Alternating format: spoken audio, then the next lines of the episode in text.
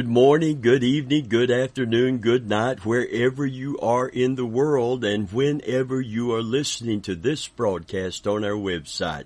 It is time for Let's Talk about Jesus. Hallelujah. I'm so glad you've joined us today. Anywhere in the world that you are hearing this, and we would love to hear from you, by the way, to let us know, uh, we, you know, we know the Lord of the harvest is sending the word of God and we're part of that process by getting on the internet and, and sharing our ministry. Uh, our part of the harvest field is to reach out through this ministry, not only to the lost and, and people who don't know Christ, to invite them to come to Christ, but also to Christians to grow and mature in the Lord that we can have an effective witness wherever we go and all become part of the ingathering of this last day harvest of souls just before the coming of the Lord Jesus Christ. Amen. So we're happy to have you with us today. There is a place on our website uh, that you can communicate with us. Just let us know uh, that uh, you are enjoying this broadcast, what it's meant to you, what has happened in your life as a result of it. It would be a strong encouragement to us. And as we share it with others, others may want to partner with us to continue to propagate the gospel through every media and every means possible. Hallelujah. Because we want to, we want to be about our Father's business and finish His work that He's given us. And the Bible said we're to work while it is day. For the night cometh when no man shall work. We have a window of opportunity and we want to seize the day. Hallelujah. Amen. So as we seize the day today, once again, if you open your Bibles for this Bible study to Revelation, the book of Revelation, chapter 5, and we're going to be talking about Jesus, the lion and the lamb. I want to say that again. Jesus, the lion and the lamb. It, it, sounds like a contradiction in terms that Jesus would be both the mighty lion and also the lamb. But here we have a, a clear perspective of, of Jesus as fulfilling both of these titles perfectly. Hallelujah. Listen to Revelation 5, 1 through 7.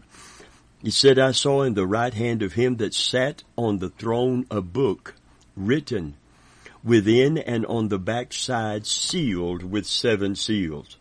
And I saw a strong angel proclaiming with a loud voice, Who's worthy to open the book and to loose the seals thereof. I'm going to say it like the angel said. Well, I can't say it like he said it. When angels talk loud, it probably shakes the universe. But anyway, I, I believe maybe I can shake my coffee cup. Amen. Who is worthy?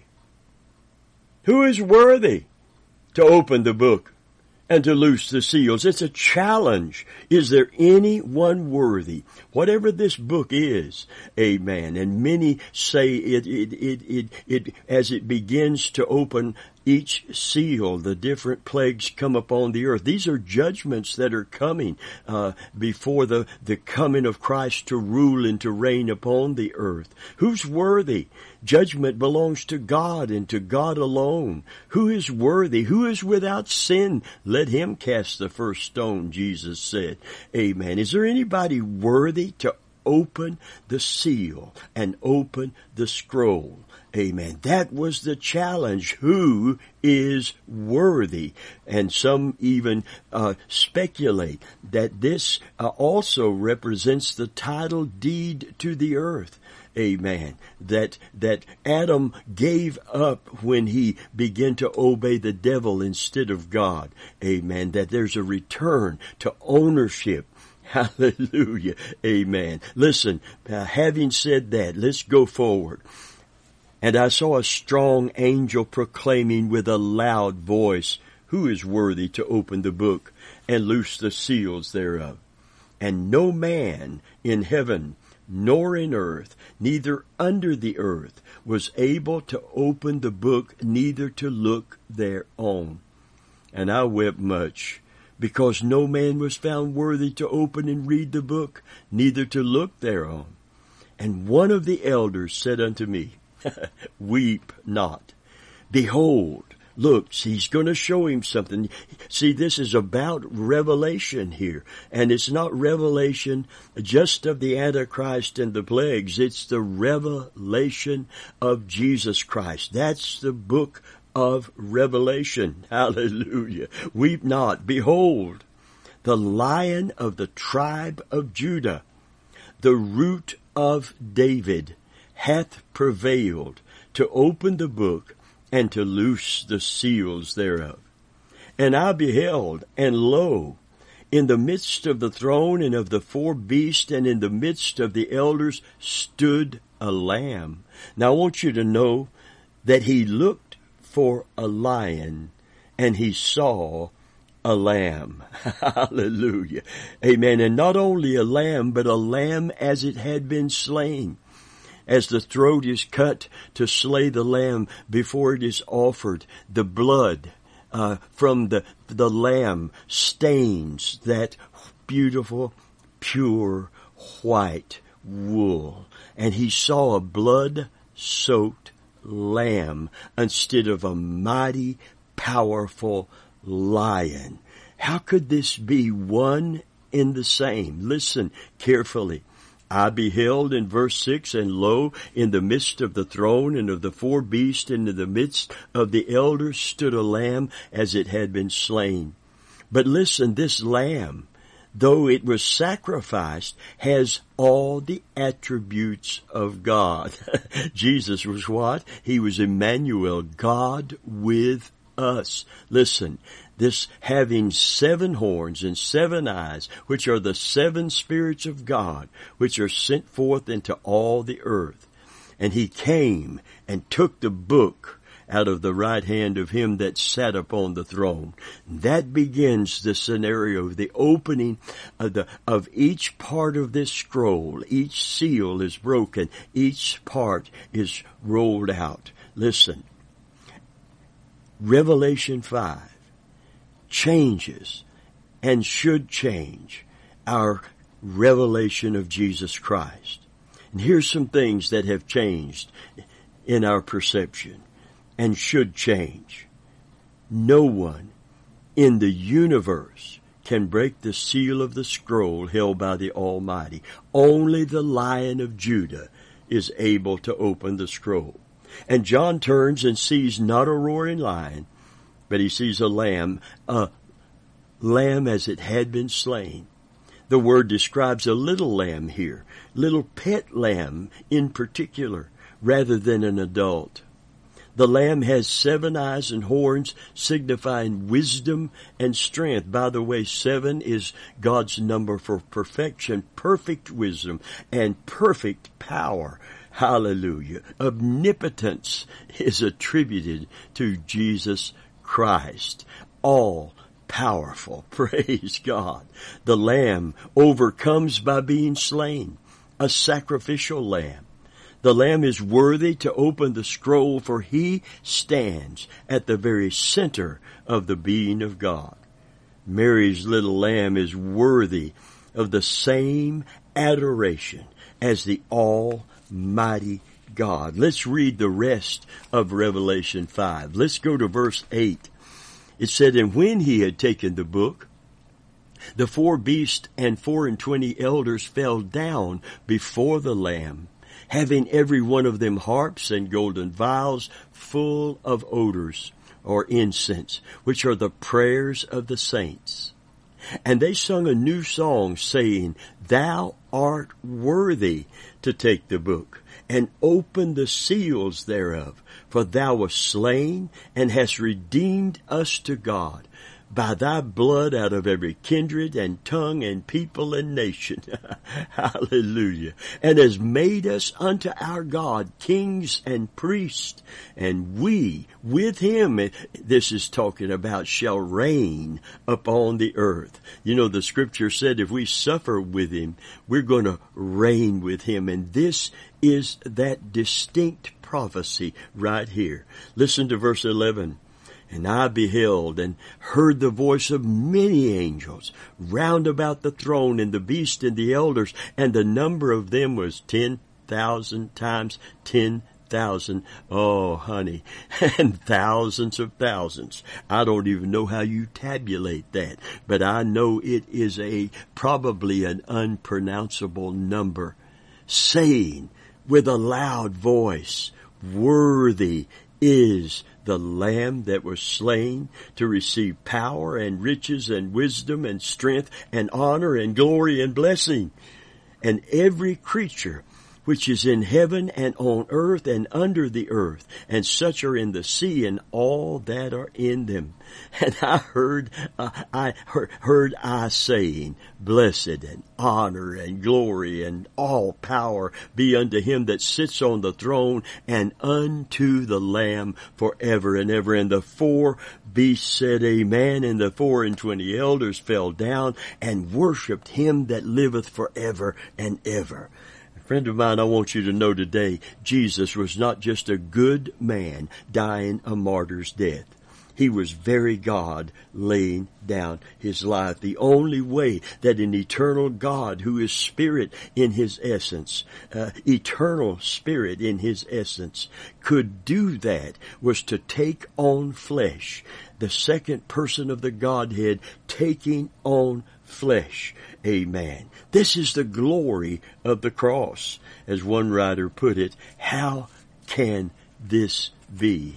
My God dying for me. Number one here today, I want to bring this out. Why is Jesus called a lion?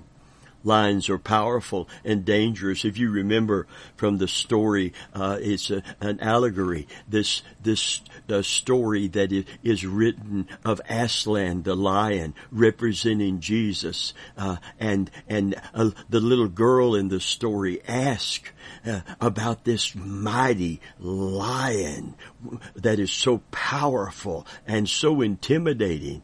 And she asked, is he dangerous in the Narnia Chronicles? And the, and the person says unto her, yes, but he's good. Hallelujah. Amen. Listen, Jesus is called a lion. Even in Jesus' day, the lion was not only powerful and dangerous, the lion was a symbol of royalty. There's a specific reference to the prophecy that Jacob gave the descendants of Judah in Genesis 49, 9 and 10. It said Judah is a lion's cub from the prey. My son, you have gone up. He stooped down and crouched as a lion and as a lioness. Who dares to rouse him? The scepter shall not depart from Judah, nor the ruler's staff from between his feet, until tribute comes to him, and to him shall be the obedience of the people. Hallelujah. This scepter shall not depart from Judah, and thus the kingdom here his kingdom will be an everlasting kingdom. That's corresponding uh, to the book of Daniel, speaking of Jesus coming and his kingdom growing to cover the entire earth. And his kingdom is going to be an everlasting kingdom. Hallelujah. To him shall be the obedience of the peoples, and every tribe and tongue and people and language will serve him. Since Jesus is a descendant of Judah, all this is fulfilled in the images of Revelation chapter 5. And the angel also refers to Jesus as the root of David. This term comes from Isaiah 11, although there he's called the root of Jesse, David's father.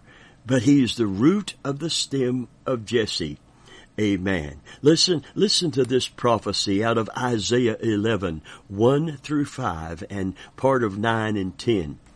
There shall come a shoot from the stump of Jesse and a branch from his root shall bear fruit, and the Spirit of the Lord shall rest upon him. Listen to how this corresponds to Revelation here.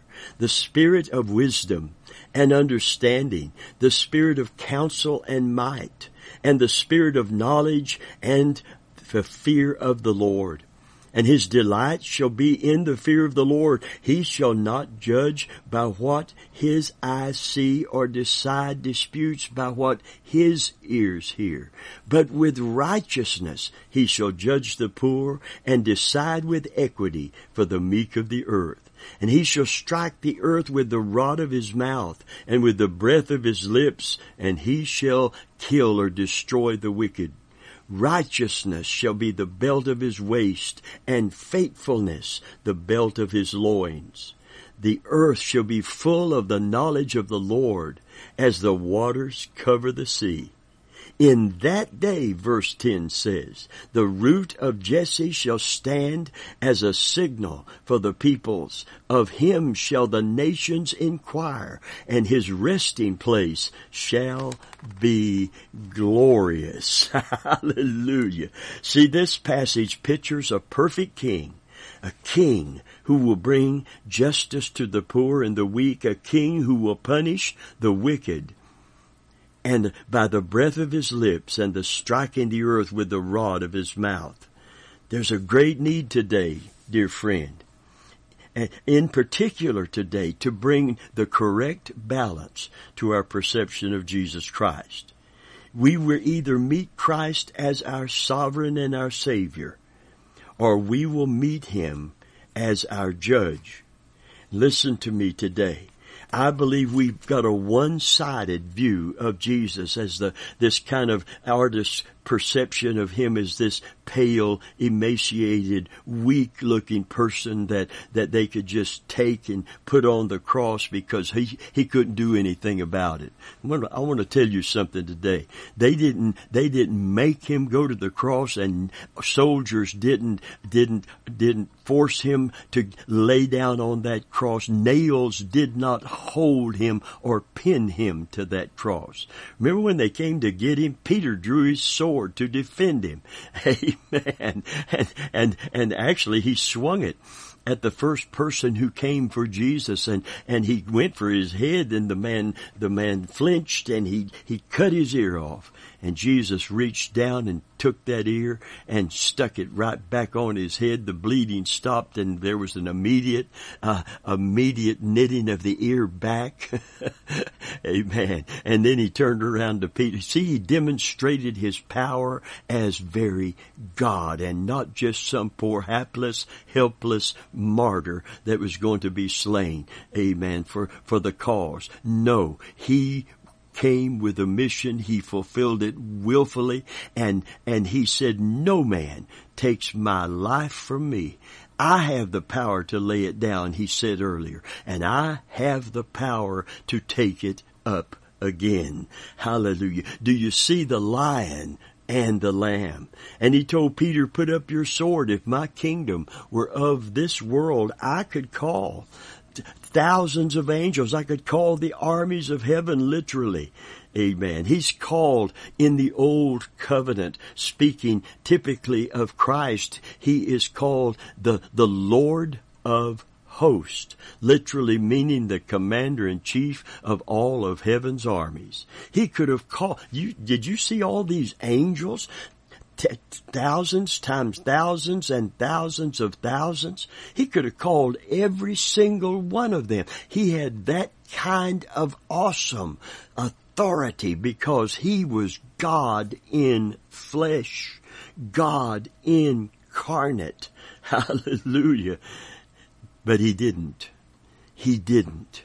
He allowed them to do what they did to him. Make no mistake about it. It was love for you and me that held him to that cross. It was love for you and me that caused him not to cry out and call down those angels and just, just forget redeeming mankind and go ahead and destroy the earth and go, and sit upon his throne in heaven with all the angels of God and rule. Listen, but he became a lamb, a sacrificed lamb.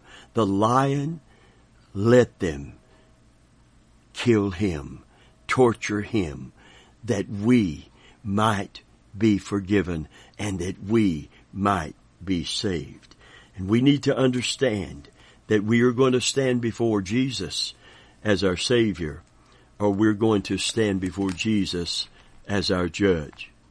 Instead of who's afraid of the big bad wolf, they sing today who's afraid of the little blood soaked lamb. Just preach the love of God and never his judgment is to create a perception of God as just a kind old man and Christ is kind of a hapless, helpless little soul who deserves our pity instead of our fear and praise. And when I say as Christians our fear and praise, it means that we are to deeply reverence Him and understand that we're dealing with a holy and mighty God. Thank God He loves us. Thank God there's grace flowing from Him. Is He dangerous? Yes. But thank God He's good. Amen. Hallelujah. Get a hold of this powerful truth today. The God who in His mercy and love laid down His life in and through Christ for you and me is also the God who in His majesty and power is, who is able to protect you from the enemy. Amen. Our God is a awesome God. Our God is a mighty God. Our God is both lion and lamb. Probably no one captured the Lion of Judah's loftiness better than S. M. Lockridge when he spoke the following. I like what he said, and I'm going to try to read it all while we have a little bit of time. He's the one who made us. He's the, it is He who made us and not we ourselves.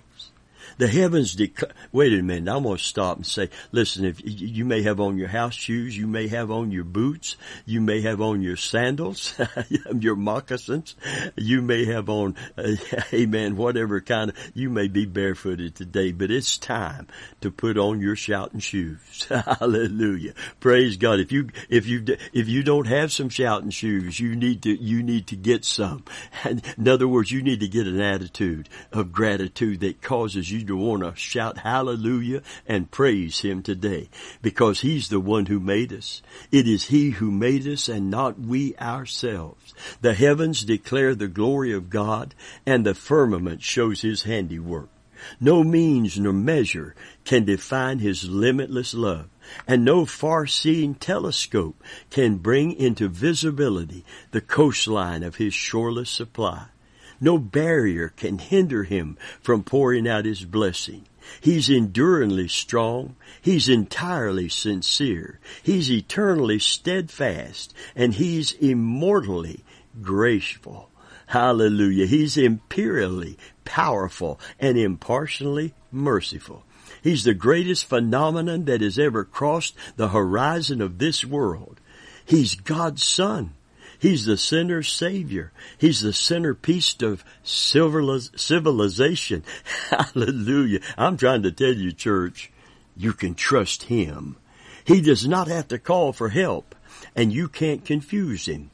He doesn't need you and he doesn't need me. He stands alone in solitude of himself.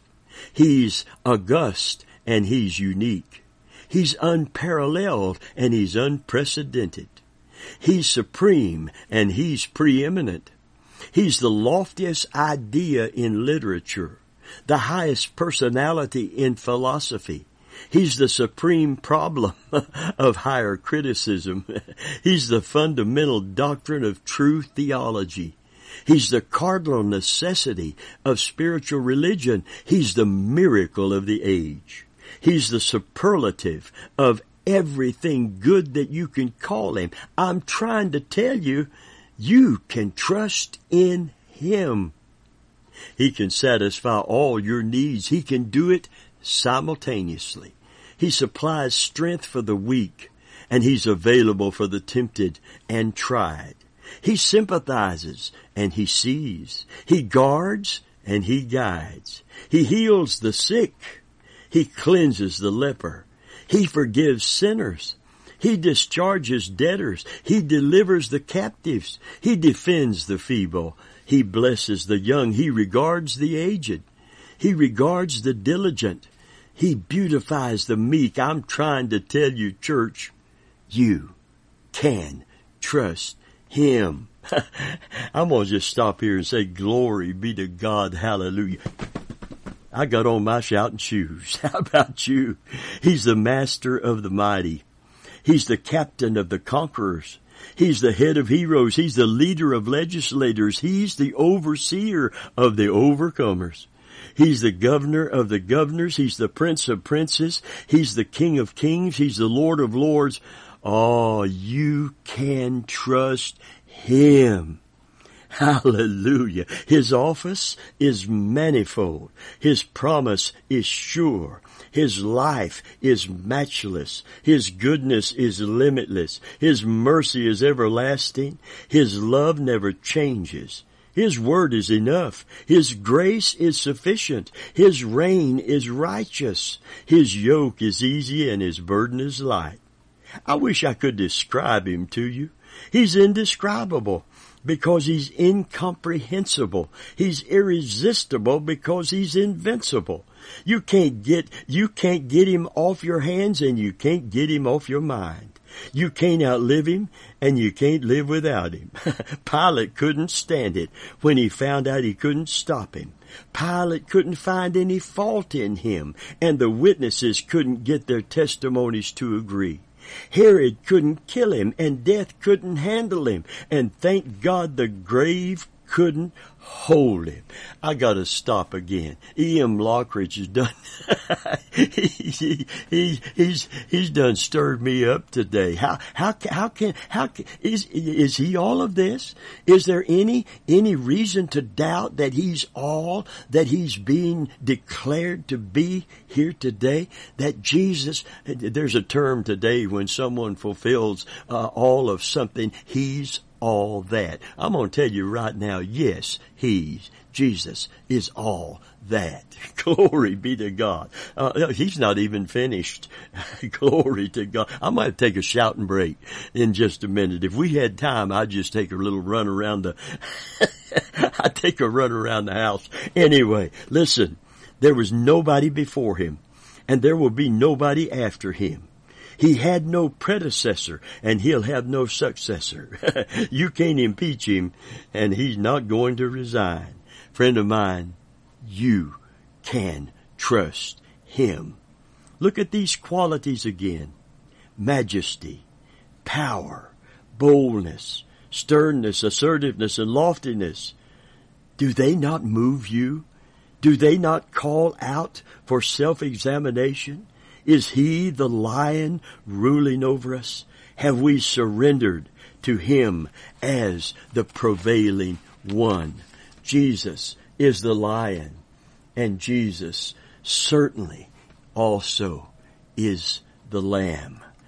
Jesus is lion and lamb. He's king coming to wreak vengeance on his enemies and to judge the earth. He is the gentle lamb dying for his people as Isaiah writes so accurately.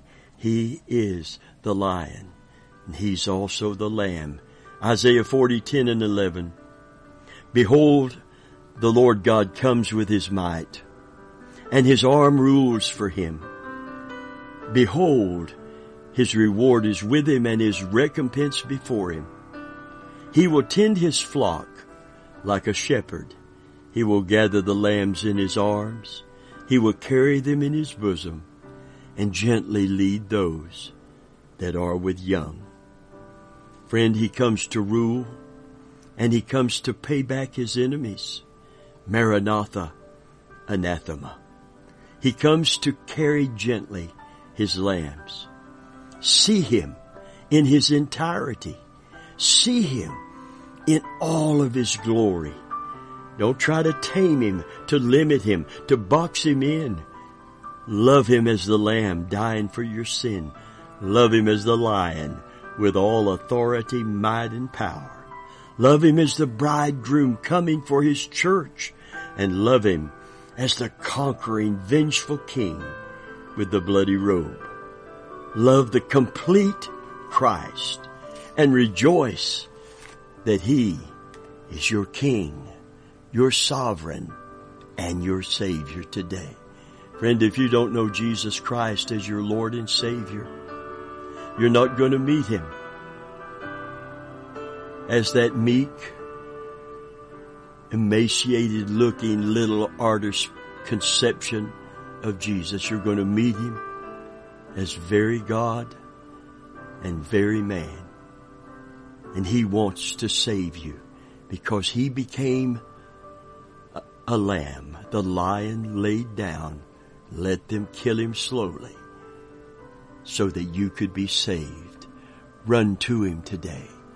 Don't run from him. Run to him today and be saved. Oh, he loves you so much today. Who am I that a king would bleed and die for? Who am I that a lion would become a lamb for? In Jesus' name.